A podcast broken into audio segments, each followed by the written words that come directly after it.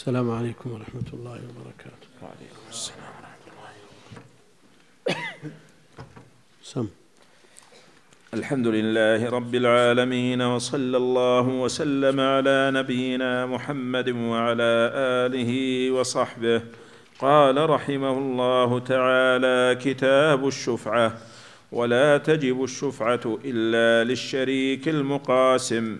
فإذا وقعت الحدود وصرفت الطرق فلا شفعة ومن لم يطالب بالشفعة في وقت علمه بالبيع فلا شفعة له ومن كان غائبا فعلم بالبيع وقت قدومه فله الشفعة وإن طالت غيبته وإن علم وهو في السفر فلم يشهد على مطالبته فلا شفعة له فإن لم يعلم حتى تبايع ذلك ثلاثة أو أكثر كان له أن يطالب بالشفعة من شاء منهم فإن طالب الأول رجع الثاني بالثمن الذي أخذه منه والثالث على الثاني وللصغير إذا كبر المطالبة بالشفعة وإذا بنى المشتري أعطاه الشفيع قيمة بنائه قيمة بنائه إلا أن يشاء المشتري أن يأخذ بناءه فله ذلك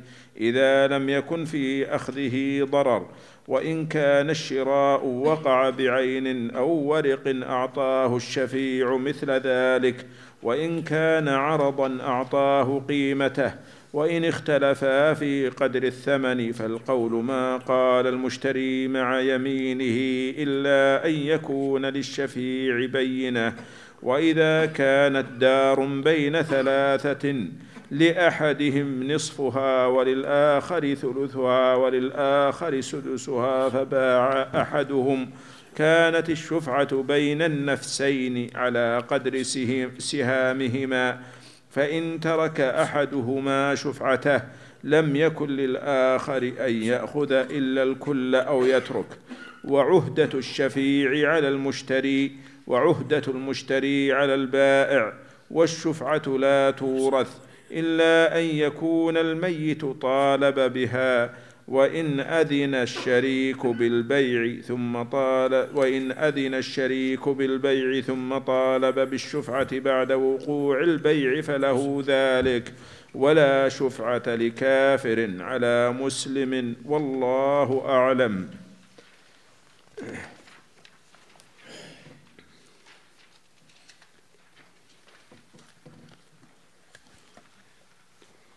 الحمد لله رب العالمين صلى الله وسلم وبارك على عبده ورسوله نبينا محمد وعلى آله وصحبه أجمعين. أما بعد فيقول المؤلف رحمه الله تعالى كتاب الشفعة ومر نظائره فيما تقدم من الكتب الداخلة ضمن كتاب البيع. الأصل أن تكون أبواب وليست كتب. ونبهنا على هذا فيما تقدم. والشفعة فرض عن البيع. الشفعة فرع عن البيع. والشفعة من الشفع ضد الفرد والوتر ففيها ضم نصيب إلى آخر. فهو بهذا يصير شفعا بدل أن يكون نصيبه فرد يضم نصيب شريكه إليه فيكون شفعا. سميت شفعة من لهذا السبب. ويضم أو استحقاق ضم نصيب الشريك إلى نصيبه إذا باعه من غيره. وينازع بعضهم في كلمة استحقاق هل هي ضم أو استحقاق.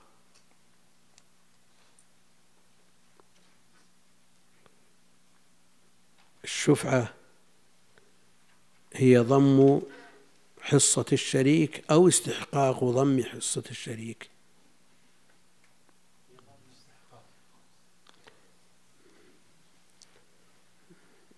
أيهما؟ الفقهاء يقولون استحقاق. جلهم يقول استحقاق وينازع بعضهم أنها ضم. ما يكون المال شفعا حتى يضم. ما يكون المال شفع ويصح أن تسمى شفعة إلا إذا ثبتت وانتهت. ترتب عليها أثرها من انتقال الملك من المشتري إلى الشريك. على كل حال معناها معروف والخطب سهل. يعني الأمر يسير يعني ما لأنه لا يتأثر المعنى والحقيقة لا تتغير سواء قلنا ضم وهذا بالنظر إلى نهاية الأمر أو قلنا استحقاق وهذا بالنظر إلى بدايته. فمن نظر إلى بداية الشفعة قال استحقاق. ومن نظر إلى نهايتها قال ضم. قال رحمه الله ولا تجب الشفعة إلا للشريك المقاسم. أحسن الله إليك. نعم. بالنظر إلى التعريف اللغوي فتكون ضم ليست استحقاق ضم. هي ضم ولا يمكن نسمى الشيء شفع حتى يكون حتى يكون اثنين. ولا يكون اثنين إلا إذا تمت الشفعة وانتقل النصيب من المشتري بالشفعة إلى الشريك.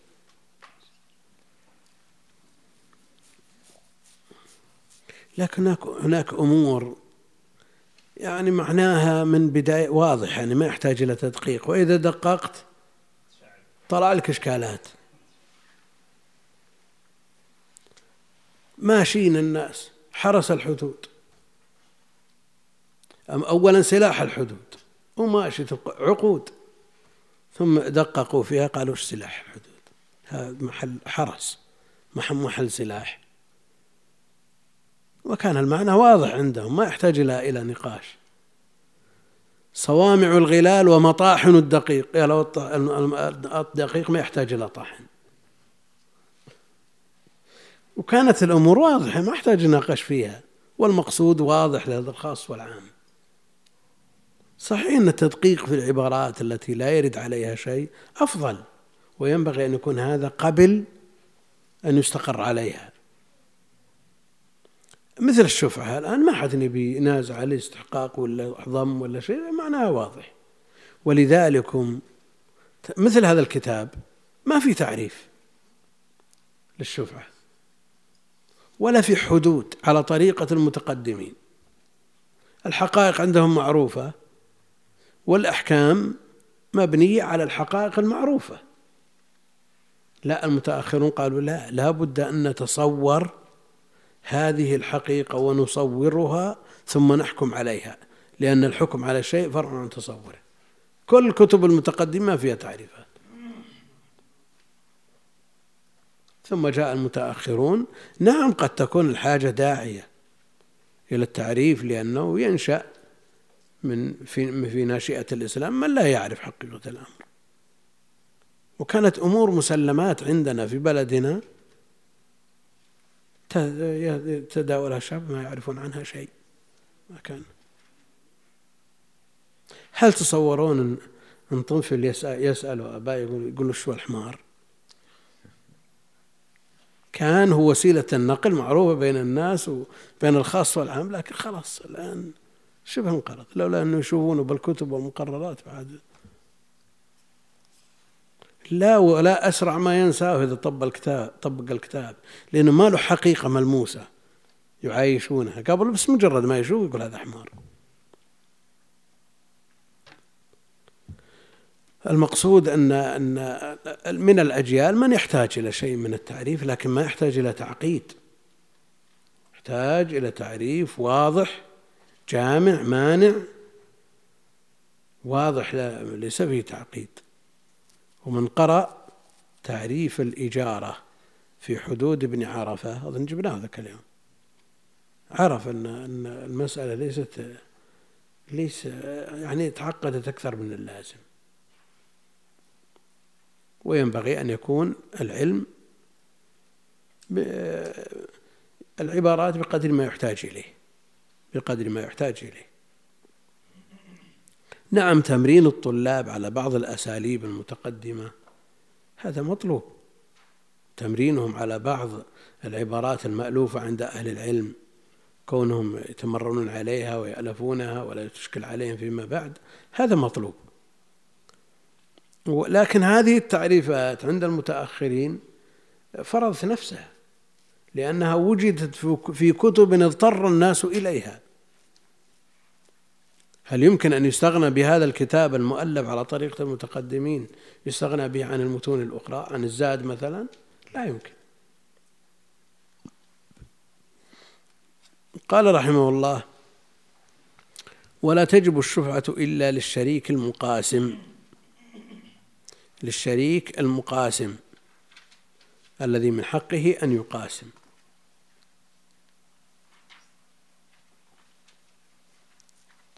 قسمة اختيار أو قسمة إجبار.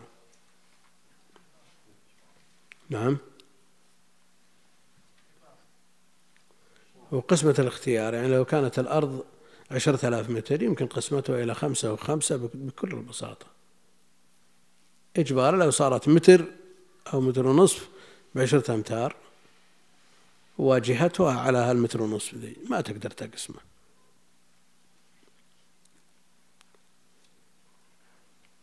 هذه لا إشكال في الشبهة فيها. وكذلك الأخرى ما دام شريك يشتركان في الحدود والطرق أما إذا تميزت حدة الحدود وميزة الطرق انتهت الشفعة كما جاء في الحديث.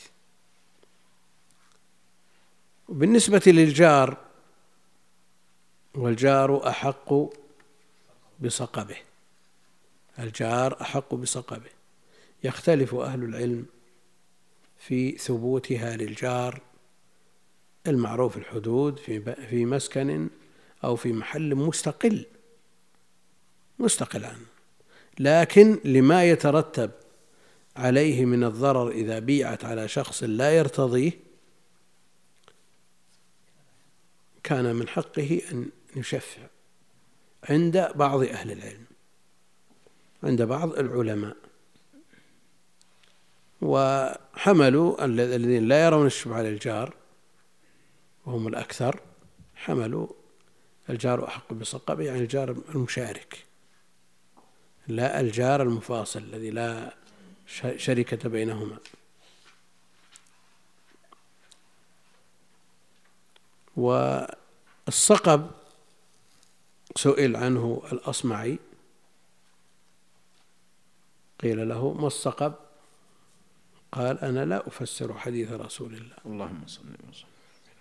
يعني ما يجرؤ إمام من أئمة اللغة يحفظ على ما قيل أكثر من ستة عشر ألف قصيدة بعضها أكثر من مئتي بيت. نقول لا لا. ما يجرؤ على تفسير حديث رسول الله صلى الله عليه وسلم. يقول لكن العرب تزعم أن الصقب اللصيق. يعني الجار الملاصق. لأن الجار يطلق على الملاصق وعلى غيره في حدود ما يسمى على خلاف بينهم في حد الجوار الذي يلزم إكرامه وحث الشرع على إكرامه وعدم أذيته منهم من قال إلى أربعين بيت. هذول كلهم لهم شفعة؟ لا.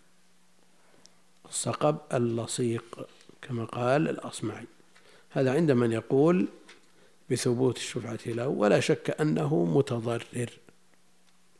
ولا شك أنه متضرر إذا بيعت الدار على شخص لا يرتضيه وظن الناس شره يتعدى.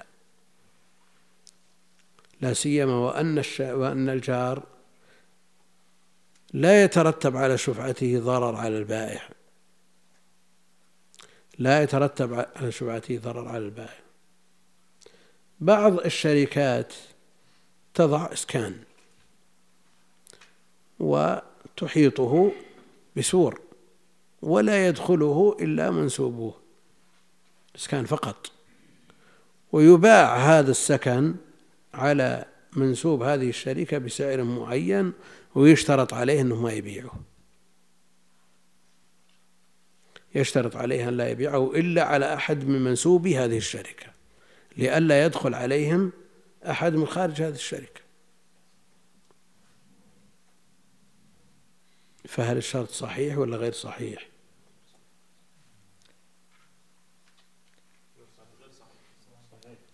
صحيح؟ في مصلحة لا. وين؟ لا هو الإشكال منافي مقتضى العقد لكن هم متضررون بدخول غيرهم معهم في السكن. هذا لا إشكال في معروف هذا. هم متضررون. لكنهم إن أغلقوا المنافذ قالوا ما تبيعه على منسوب. طيب ما في ما لك أحد. عرض على منسوب الشركة قالوا والله ما لنا حاجة عندنا بيوت. إن التزمت الشركة بشرائه منه بسعر مثله وإلا فالشرط باطل لأنه ينافي مقتضى العقد. واضح؟ طيب صح يبيع ما لقى أحد. عرض على جميع منسوبي الشركة قال والله ما لنا كنا ساكنين ولا مين طيب إيش سوي؟ بيطلع خلاص. خلي البيت لهم؟ ها؟ ها؟ لا لكنه ترتب عليه مصلحة ظاهرة. تترتب عليه مصلحة ظاهرة. وأنهم الشركة لها لها ظروفها ولها يمكن قد تكون حساسة. شركة بترول مثلا ولا شركة من الشركات الحساسة ما يبون أحد يدخل عليهم. بوابتهم تغلق. يبون أحد يدخل عليهم فإذا اشترطوا على أنك ما تبيع إلا على منسوب الشركة. منسوب الشركة كل واحد ساكن ببيته كل ما ما لي لازم. يطلع بس. أو يخليه منتجع متى ما بغى يروح يزوره وعياله ولا بعد يمكن إذا انتهت آه، صلته بالشركة مقفل دونها الباب يصير مثل غيره. لكن ما دام الشركة غير صحيح في هذا الشرط توافق عليه. إيه. طيب. يروح البيت عليه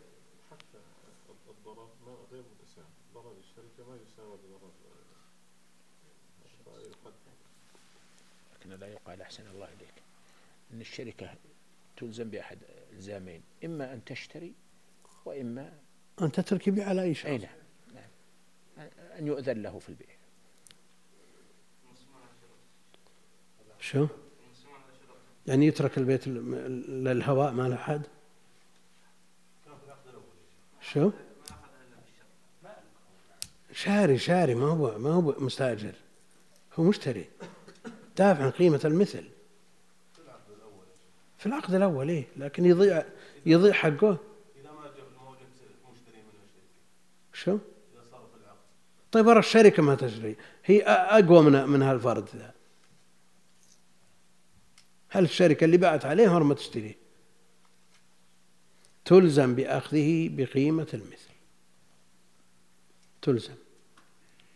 أما كونه يتضرر فالضرر تجب إزالته.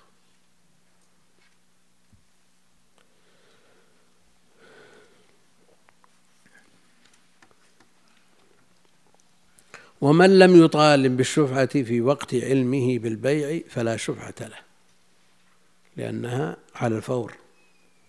لأنه إذا علم بالبيع وترك علم عرف أنه راضي راضي بالبيع. يروون في هذا حديث الشفعة كحل العقال لكنه غير صحيح. لكن المعنى ما في شك أنه إذا علم وترك الشفعة دل على رضاه بالبيع وإلا لزم منه الضرر على البائع وعلى المشتري. كان كل أي وقت يبدو له يشفع ولو طالت المدة ما يمكن. هذا في ضرر على البائع وعلى المشتري. ومن لم يطالب بالشفعة بوقت علمه بالبيع فلا شفعة له. ومن كان غائبا وعالم بالبيع في وقت قدومه فله الشفعة. لأن حقه إنما يبدأ من علمه به. يعني مثل العلم بالنص. متى يلزم العمل به؟ إذا علم به. العلم بالناسخ متى يلزم؟ إذا علم. به. الشفعة متى متى تستحق؟ إذا علم بها. طيب افترض أنه غائب له عشر سنين. والأرض بدل ما هي بمئة ألف صارت بعشرة ملايين. يشفع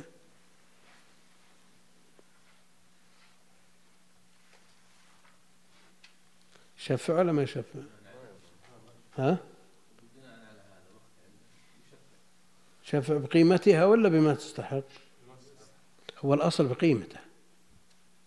الأصل أن الشفعة بقيمتها التي بيعت به. لكن في مثل هذا ضرر والضرر تجب إزالته والضرر لا يزال بضرر. افترض أن صاحب مستحق الشفعة محتاج لهذه الأرض بل متضرر لكن لا يزال بضرر غيره. الدراهم حبست عشر سنين عن التصرف فيها بل يكون البائع قد نماها. واستفاد من هذه المئة ألف وصلت إلى ملايين. والثاني المشتري أيضا مع الناس يعني الناس كسبوا بيكسب مثلهم. فهل يضر بهذه الطريقة أو يقال تتشبع خذها بقيمته مع أنهم ينصون على أن يأخذها بقيمة البيع. هذا متصور إذا كانت المدة قصيرة. أما إذا كانت المدة طويلة فلا بد أن تعالج بما يرفع الضرر عن جميع الأطراف. لأن الشرع ما يلاحظ مصلحة طرف ويهمل مصلحة الأطراف الأخرى. أبدا. أحسن الله إليك. ما يفرق في هذا بينما إذا كان الغيبة لعذر أو لغير عذر. أحسن الله إليك. عذر إيش؟ يعني معذور بالغيبة. هو معذور مسافر للتجارة. قد جلس عشر سنين تاجر. وش العذر يعني؟ راح يعالج؟ كم لا. يعني؟ هو رايح مسافر يوم جاء علم على كلامه وقت علمه. لكن كنت تطول مدة غيبته وله شريك يعرف أنه يتضرر بطول الغيبة. هذا فيه تفريط منه. لكن شخص غاب بعذر مأسور مثلا. فطالت غيبته. هو الضرر حاصل بعذر ولا بغير عذر؟ وتجب إزالة الضرر. كما لوحظت مصلحة الشريك تلاحظ مصلحة البائع وتلاحظ مصلحة المشتري. نعم. إيه. بيجي بيجي.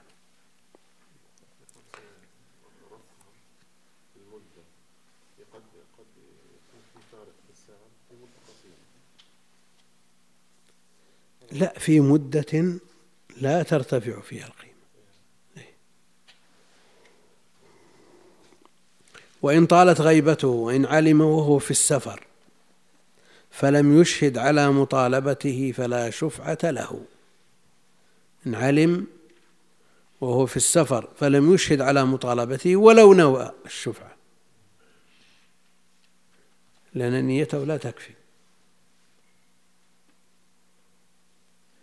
وإن علم وهو في السفر فلم يشهد على مطالبته فلا شفعة له. طيب شخص طلق زوجته ويوم بقي يوم أو يومين على العدة نوى الرجوع ولا أشهد. مثل هذا؟ لا ليس ها؟ لا ليس كمثل ما أشهد. ولا يعلم أحد هل هو صادق في دعوة ولا مو بصادق. يوم انتهت العدة قال إنه بين الرجوع. أنا مرجع. وين شهودك؟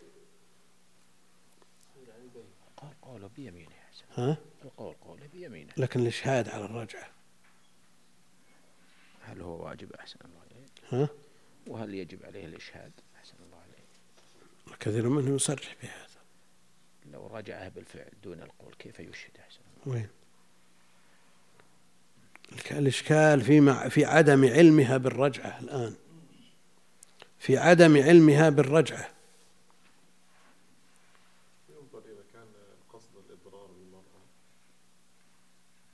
لا أنا أنا أبي مسائل نظيرة لما معنا ها؟ ليش؟ ها؟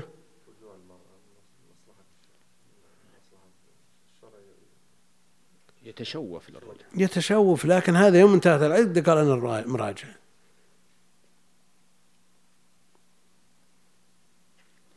هل نقبل قوله بدون بينة؟ ها؟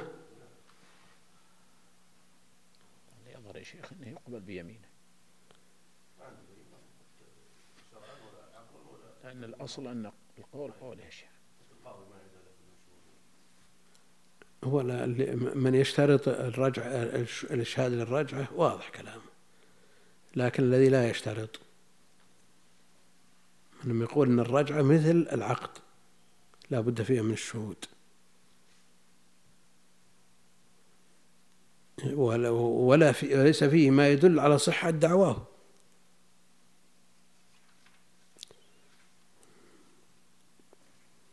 وإن علمه في السفر فلم يشهد على مطالبته فلا شفعة له.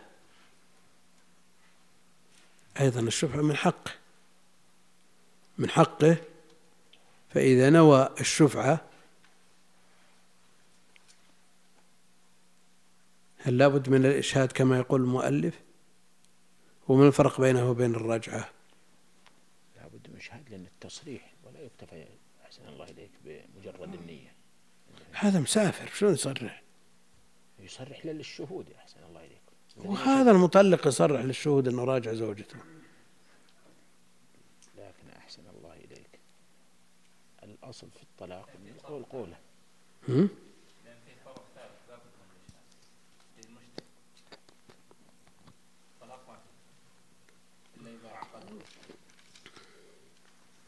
افترض إنها تزوجت. ما في طرف ثالث؟ إيه. نعم. يقول الشيخ هذا مبني على العلم يبين في هذا؟ إنه قد يشهد على العلم ولدعوة من العلم. ما هو واضح. هو الآن يدعي أنه ما علم الا في السفر إيه. هو مسافر فهو اشهد الان ليس على العلم اشهد على مساله المطالبه وإن علم وهو في السفر فلم يشهد على مطالبته فلا شفعة له. يعني أسقط حقه بس كيف نعرف أنه ما علم الآن؟ شلون؟ الإشهاد الآن على المطالبة وليس على العلم. إذا ثبت علمه. في زمن المؤلف. شيء لأن ما في زمن المؤلف ما يمكن للغائب أن يثبت إلا بالشهادة. حق الشفعة. أما الآن يتصل يتصل بالجوال يقول ترى مشفع.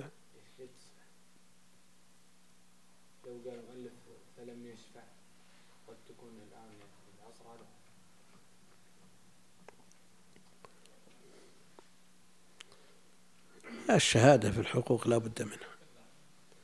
الشهادة لا بد منها وإلا كان والقضاة ما يحكمون إلا بها بالبينات. فلا شفعة فإن لم يعلم حتى تبايع ذلك ثلاثة أو أكثر. باع على زيد وما علم الشريك. زيد باع على عمر ما علم الشريك. باع على بكر علم. تبايع ذلك ثلاثة أكثر كان له أن يطالب بالشفعة من شاء منهم. وشو من شاء منهم؟ الثاني اللي بين الأول والثاني. الأول شريكه والثالث اللي استقرت بيده العين. شلون يخير بين الثلاثة؟ الثاني يأخذ دراهمه مشاء ها؟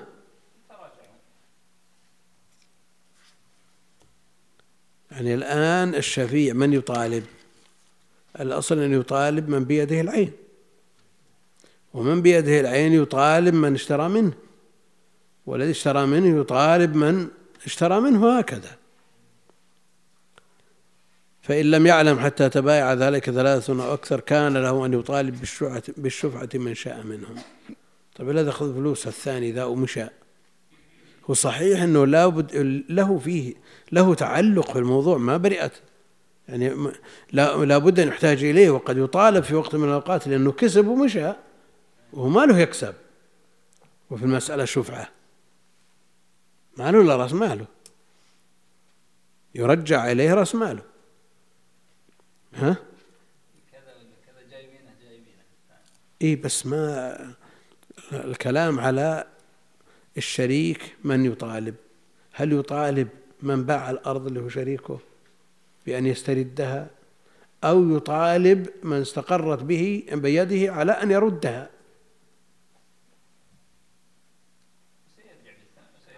أحسن إيه.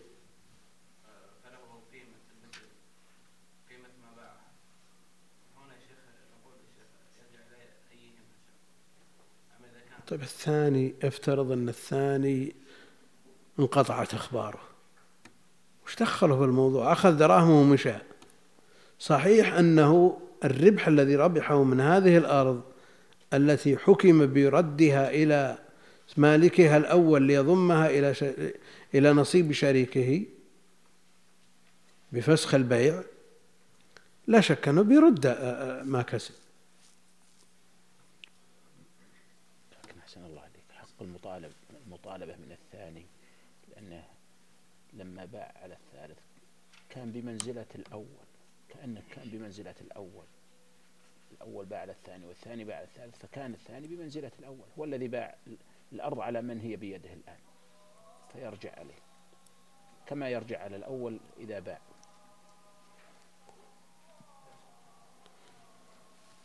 كلام المؤلف واضح نعم. نسأل سؤال هل الشركة هذه مشاع ولا لكل واحد فيهم جزء معلوم محدود؟ لو كان لو كان مشاع لا يجوز أن ما ما يعفي بيع إلا بعلم؟ الشفيع. لا لا لا لا لا ما هو مشاع لو كانت محدودة يبقى ليه شفعة في الأول واللي شرى منه واللي شرى منه حتى لو 20 تثبت الإيه؟ الشفعة فيجوز إن هو يطالب الأول أو الثاني أو الثالث كما يشاء. شو المؤلف الآن فإن لم يعلم حتى تبايع ذلك ثلاثة أو أكثر كان له أن يطالب بالشفعة من شاء منهم الآن الثاني والثالث والرابع إذا كانوا خمسة. ما بيدهم وش يطالبهم به وش يطالبهم؟ ها؟ ما عندهم شيء يطلعوا باعوا وانتهوا.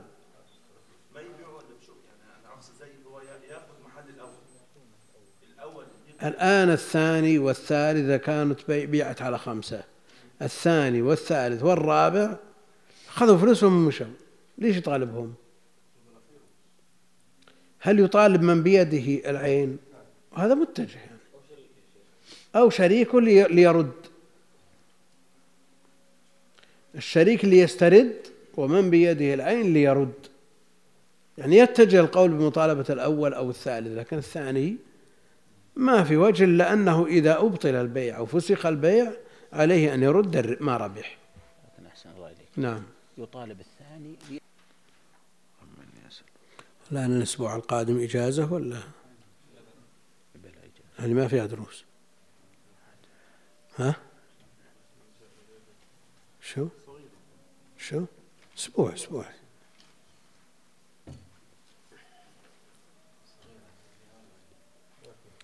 ها؟ إيه إذا كان الأخوان بيسافرون فما فيها دروس طلاب. والمدرسون ومن في حكمهم هذولا ما هم جالسين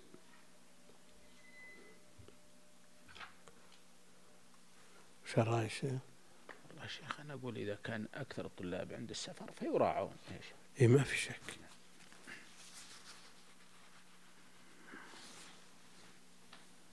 والعادة ها؟ شو؟ العادة التوقف. إذا الأسبوع القادم من السبت إلى الجمعة ما في شيء إن شاء الله. وبعده السبت الذي يليه بإذن الله.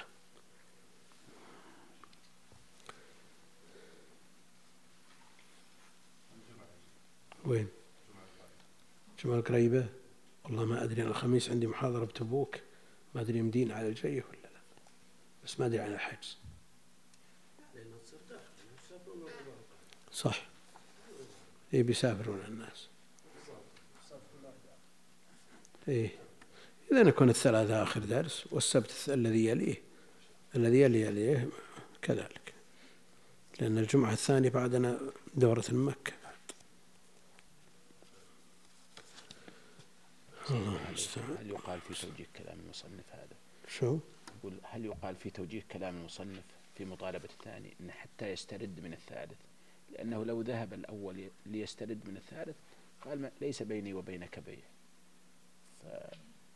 فأجيز له أن يطالب الثاني ليتمكن إذا لا ن- نقول له أن يطالب شريكه ليردها من الثاني والثاني يطالب الثالث على هذا وين المغني وش قال؟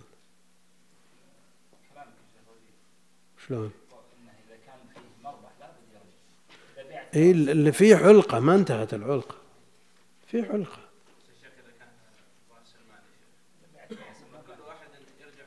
الشيخ إذا تبايع برأس المال خلاص.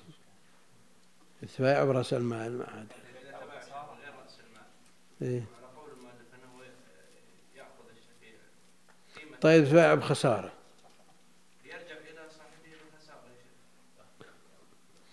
الظاهر لا شفعة إنسان الخسارة. يبي يشوفهم الشريك ويصد. الخسارة. شو يقول المغني؟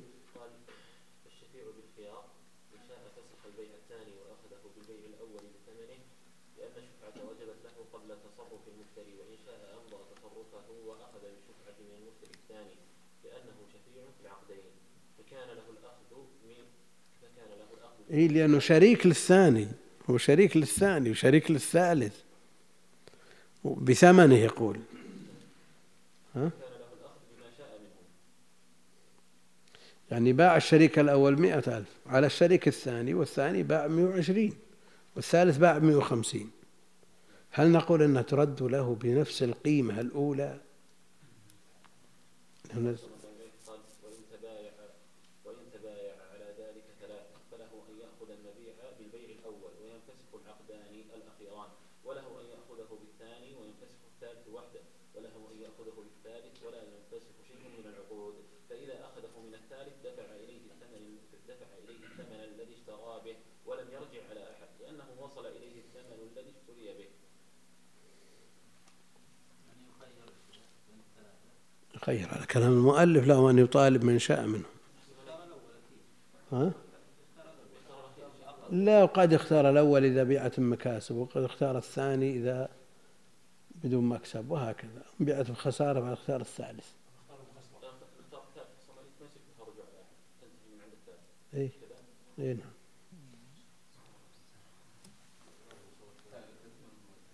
ها؟ يصير في ضرر على الثالث أحيانا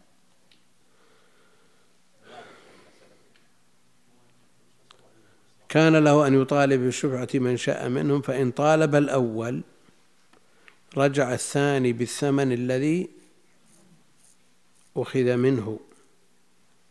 فإن طالب الأول رجع الثاني بالثمن الذي أخذ منه والثالث على الثاني. الثاني يرجع بالثمن على الأول والثالث على الثاني بما دفع. قد يقول وش- ذنب البائع الأول من ربح الثاني على الثالث؟ أو نقول أنها تستقر القيمة على آخر بيع. لو قال رجع بقيمته. شو من باع على الثاني شو يقول قال أحسن الله عليك ورجع الثاني على الأول بما أعطاه فإذا كان الأول اشتراه بعشرة ثم اشتراه الثاني بعشرين ثم اشتراه الثالث بثلاثين فأخذه بالبيع الأول دفع إلى الأول عشرة وأخذ الثاني من الأول عشرين وأخذ الثالث من الثاني ثلاثين لأن الشخص إنما يؤخذ من الثالث لكونه بيده وقد انفسخ عقده فيرجع بثمنه الذي ورثه ولا نعلم في هذا خلافا يعني براس المال تنتهي المسألة برأس المال بدون رد الكلام كذا هذا كلام بس ترى متضررين. ضرر كل يرجع بماله أحسن الله إليك. اللي أخذ أخذ المبلغ الذي دفع. أخذ المبلغ الذي دفع. ويرد السؤال الذي لو قلنا أنها ارتفعت. ارتفعت. ثلاث أضعاف. في إيش يعني الشخص الآن اشتراها من مليونين إيه قسم يعني مليونين نزلت أوراق مليون ونص واللي اشتراها مليون ونص هذا ارتفعت مبلغ جات المليون أو نزلت المليون ولا الشفعة بنشفع عشان نسحب الأرض منه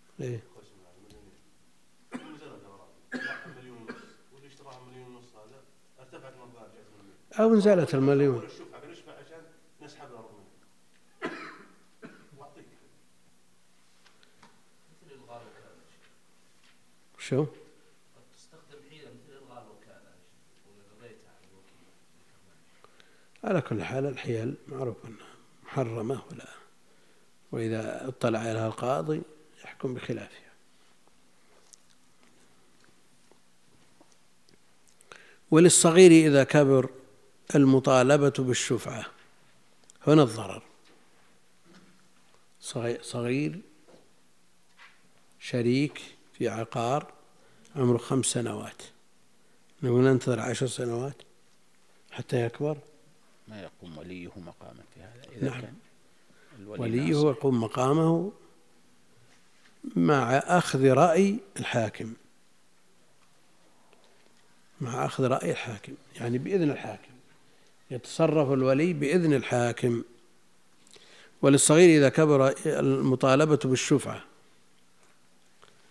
وإذا بنى المشتري أعطاه وإذا بنى المشتري أعطاه الشفيع قيمة بنائه. المشتري اشترى الأرض أو الشقص من الأرض ثم شيد عليه عمارة.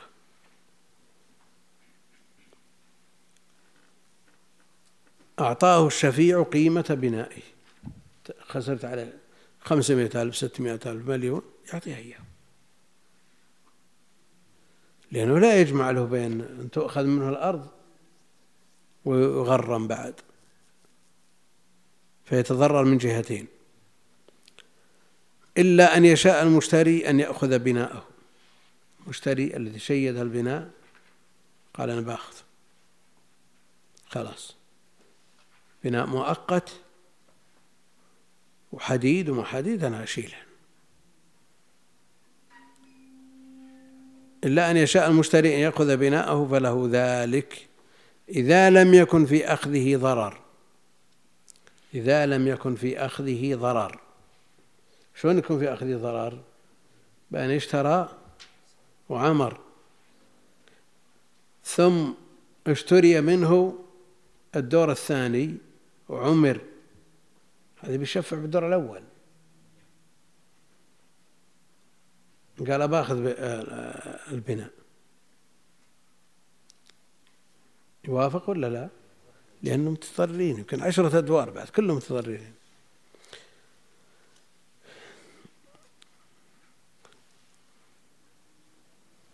إذا لم يكن في أخذه ضرر وإذا وإن كان الشراء وقع بعين أو ورق أعطاه الشفيع مثل ذلك يعني إما ذهب وإما فضة.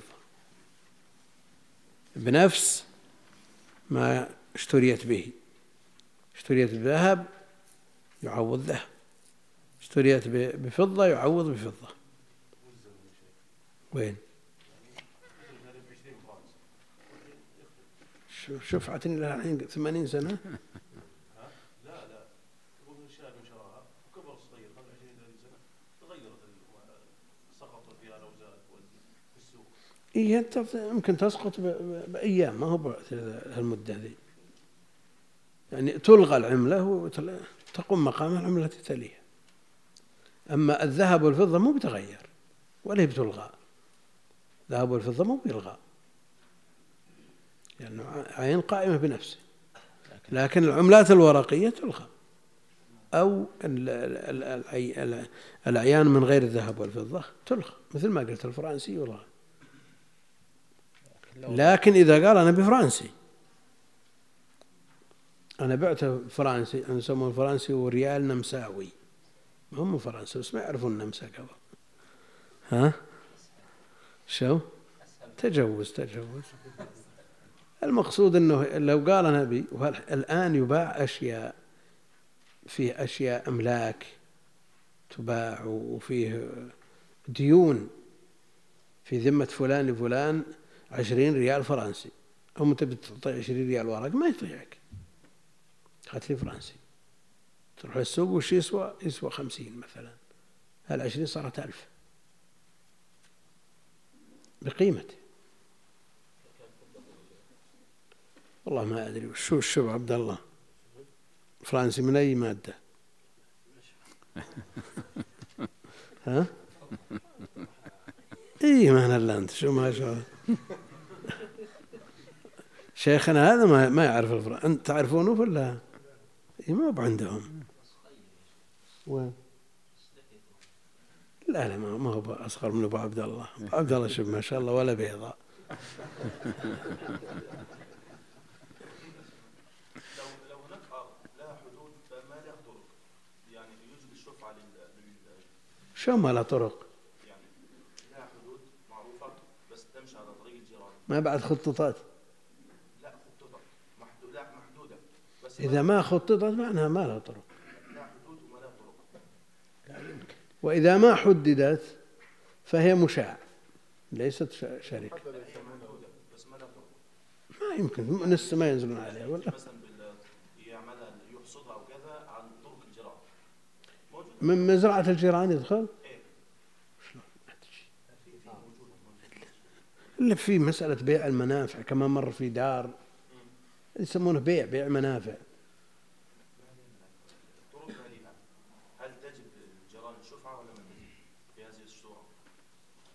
أصل ما هو متصور إلا إذا أذن له أن, أن هو مأذون الجيران لازم ليه بدون فلوس كده يعني أرض بدون بدون آه، منفذ؟ والله تصل على الطيور زينة. ها؟ بعضهم يبيع جزء من أرضه طيب.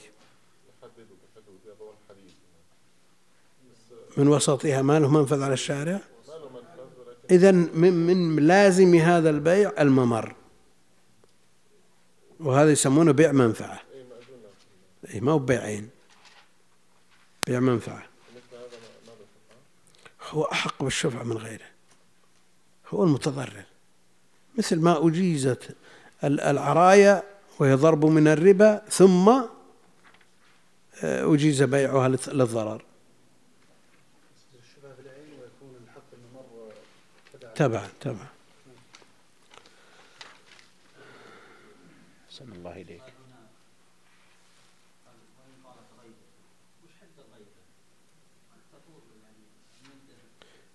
ما ما حددوا ما حددت. المهم أنه حق ما يسقط إلا بعلمه ورضاه.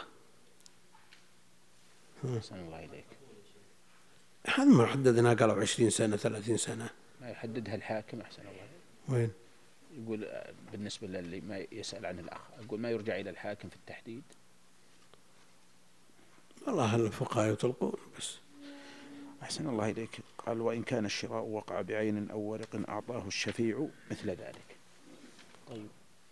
لو رضي تراضي على خلاف ما أعطى ما باع به. باع بذهب فتراضي على فضة بالسعر مثل مثل آه، مثل ما جاء في الحديث. مثل حديث ابن عمر. ما لا, لا بأس ما لم يفترقا وبينهما شيء. يصير صرف. بسعر يوم. بسعر يوم هي أحسن. وإن كان عرضا يعني بسيارات مثلا اشترى نصيب من هذه الأرض بعشر سيارات أعطاه قيمته. ما يعطيه سيارات إنما يعطيه قيمة السيارات.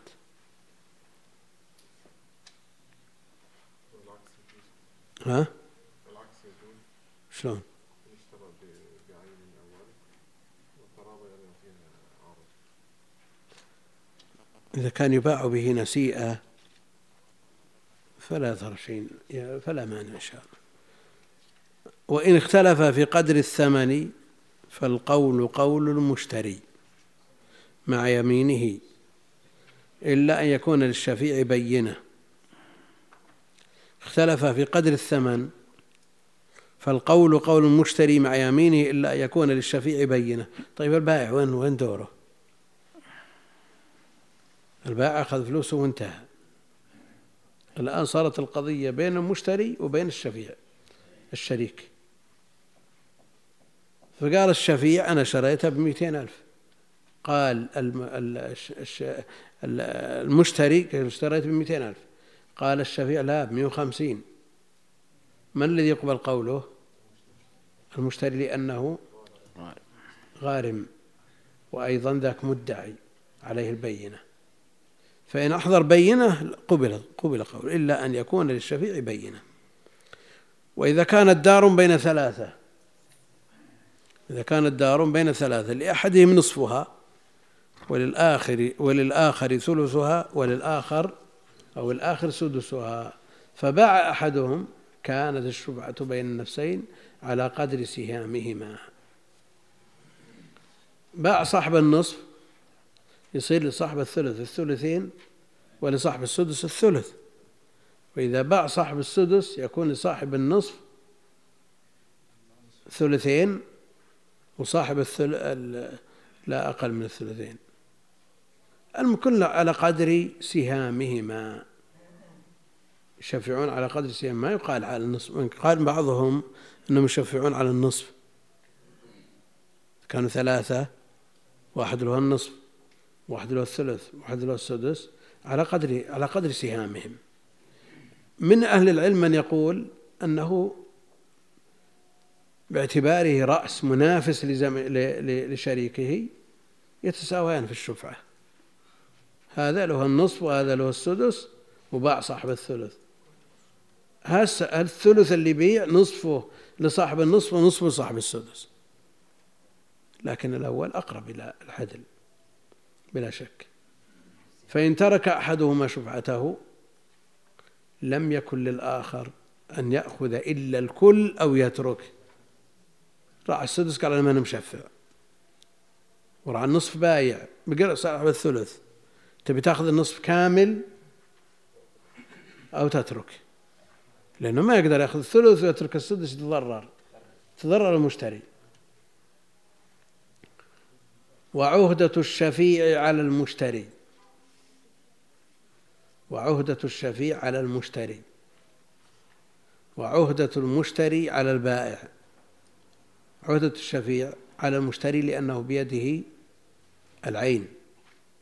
وعهدة المشتري على البائع باعتبار أنه هو خصمه الأصلي هو اللي باع عليه. وش قال المعنى؟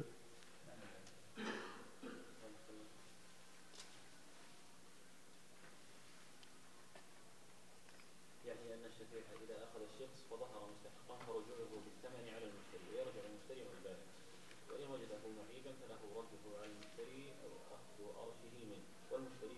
نعم. يعني إذا تبين عيب فكن يرجع على صاحبه الذي قبله بالتسلسل. والشفعة لا تورث. الشفعة لا تورث. لأنها استحقاق. استحقاق من حق الشريك. والوارث ليس بشريك. إلا أن يكون الميت طالب بها فثبت هذا الحق له. هي في قبل استحقاق وليست حق ما تكون حق إلا إذا طالب بها. وهنا يتبين الفرق بين الحق والاستحقاق. إن طالب بها ثبتت لوارثه إن لم يطالب بها فقد تنازل عن حقه. وإن أذن الشريك بالبيع ثم طالب بالشفعة بعد وقوع البيع فله ذلك. لماذا؟ أذن للشريك الشريك بالبيع. ثم طالب بالشفعة بعد وقوع البيع فله ذلك. يعني هو أذن قبل أن يستحق. لأنه أذن قبل أن يستحق. نعم ما يملك. كمن طلق قبل أن يعقد. نعم. أذن قبل أن يملك فلا أثر لإذنه. متى استحق؟ لما حصل البيع. ولذلك قال وإن أذن الشريك بالبيع ثم طالب بالشفعة بعد وقوع البيع فله ذلك. ولا شفعة لكافر على مسلم. لأن الإسلام يعلو ولا يعلى عليه. إيش قال عليها الشارع؟ قال وجملة دائم من الذمي إذا باع شريكه شخصا لمسلم فلا شفعة له عليه روي ذلك عن الحسن والشعبي وروي عن شريح وعمر بن عبد العزيز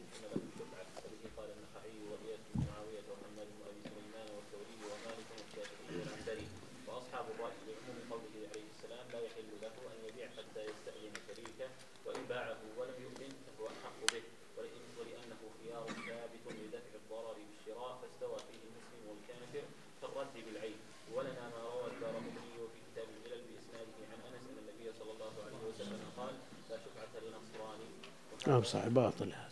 هذا ليس بصحيح. حديث ليس بعد النصراني ليس بصحيح. نعم وهذا يخص عموم ما احتجوا به ولأنه معنى يملك به يترتب على وجود ملك مخصوص فلم يجب للذمي على المسلم كالزكاة ولأنه معنى يخت- يختص العقار فأشبه الاستعلاء في البنيان يحققه أن الشفعة إنما ثبتت للمسلم دفعا للضرر عن ملكه فقدم دفع ضرره على دفع ضرر المشتري ولا يلزم من تقديم دفع ضرر المسلم على المسلم تقديم دفع ضرر الذمي فإن فإن نعم. فالمشتري من المسلمين أولى بالمراعاة من الذمي الشريك. هذا له وجه. اللهم صل على محمد وعلى آله وصحبه.